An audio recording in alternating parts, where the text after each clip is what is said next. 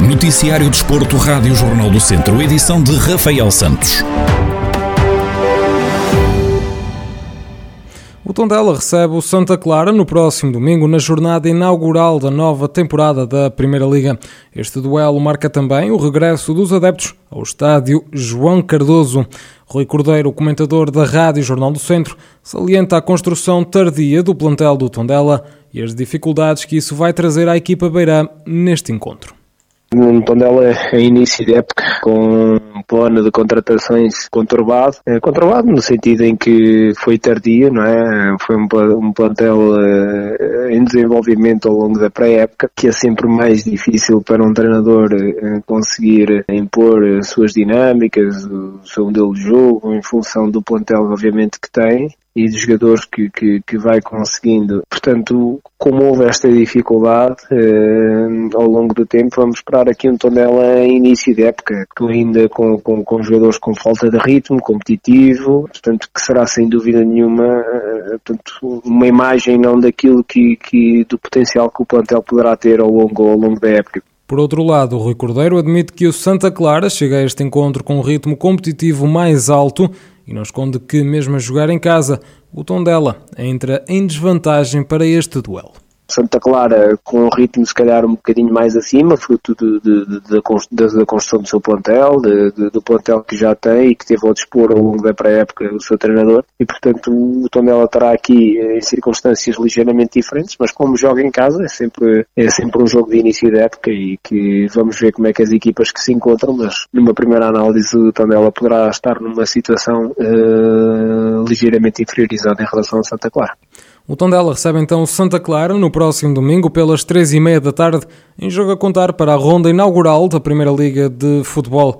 Este encontro já vai contar com os adeptos nas bancadas do estádio João Cardoso. E ainda pelo Tondela, Ricardo Alves renovou com o Clube Beirão até 2023 e vai assim para a quarta temporada consecutiva como Auriverde. O defesa central confessa estar feliz por continuar a representar o Tondela, um clube onde diz sentir-se em casa mais 10 anos no Tondela, fico bastante satisfeito por termos chegado a este desfecho e pronto, sinto-me em casa, gosto da cidade, gosto do clube e isso também teve um peso importante para, para esta continuidade e por isso estou muito feliz. Ricardo Alves fala sobre a demora nas negociações para a renovação e explica o que o levou a assinar por mais dois anos com o Tondela futebol é assim mesmo. Obviamente que, que, profissionalmente temos, tanto para o clube como para o jogador, temos que chegar a um, a um consenso e um entendimento, mas acho que isso também não é tudo. E refiro novamente que teve bastante peso também o facto de eu me sentir em casa, de gostar das pessoas com quem trabalho, de, dos habitantes de Tondela, das pessoas que cá estão, um, e tudo junto a questão profissional e a questão pessoal fez com que chegássemos a um bom porto e, obviamente, a um entendimento com o clube também foi uma, uma parte fundamental nesta, nesta negociação. O defesa admite estar ansioso por voltar a jogar com o público nas bancadas e deixa um apelo aos adeptos do Tondela. Eu e penso todos os jogadores estão assim, uh, ansiosos por, por, voltar a ter público no estádio e neste caso diretamente para os nossos adeptos, espero que venham em massa dentro do permitido pelas, pela LGS e pela Liga, mas que, que compareçam e que nos apoiem, que, que nós com eles somos muito mais fortes. Ricardo Alves renovou então com o Tondela e é agora mais uma opção para Paco Ayestará no eixo defensivo dos Beirões, que no próximo domingo recebem o Santa Clara. A edição número 82 da Volta a Portugal, que arrancou na passada quarta-feira, vai estar na estrada até 15 de agosto, dia em que a prova termina em Viseu com um contrarrelógio individual. Para além dos ciclistas, existe todo um trabalho realizado pelo staff das equipas. Estivemos à conversa com Gaspar Silva, massagista da TAP Fermes Indo Mortágua, que nos fala sobre a função que desempenha ao longo desta volta a Portugal. O massagista tem, tem uma das partes mais importantes, talvez, na, na, na recuperação do, do, dos ciclistas. Não só na parte da massagem, que, que as pessoas entendem massagista como só fazer massagem, mas como também estamos responsáveis por toda a parte alimentar deles. Somos nós que controlamos tudo aquilo que eles comem, que devem comer, que não devem comer, a tempo e horas, uh, as refeições, pequenos almoços, tudo, tem que estar tudo mediante aquilo que eles gostam e que é o mais adequado para, para, para as etapas em em, em, questão, uma etapa de montanha, uma etapa de contra-relógio, uh, tudo isso tem, tem as suas variáveis e nós somos nós massagistas que controlamos uh, essa área toda. A parte energética de bebida de, as etapas, nós preparamos os bidões, uh, os sais, uh, o alimento líquido, os reis, isso tudo, somos nós que, que, organizamos tudo, mediante as etapas, mediante a quilometragem, tudo isso é controlado por nós. Não é só massajar, como às vezes as pessoas pensam. O massagista da equipa de Mortágua explica como se realiza o processo de recuperação dos atletas depois de cada etapa.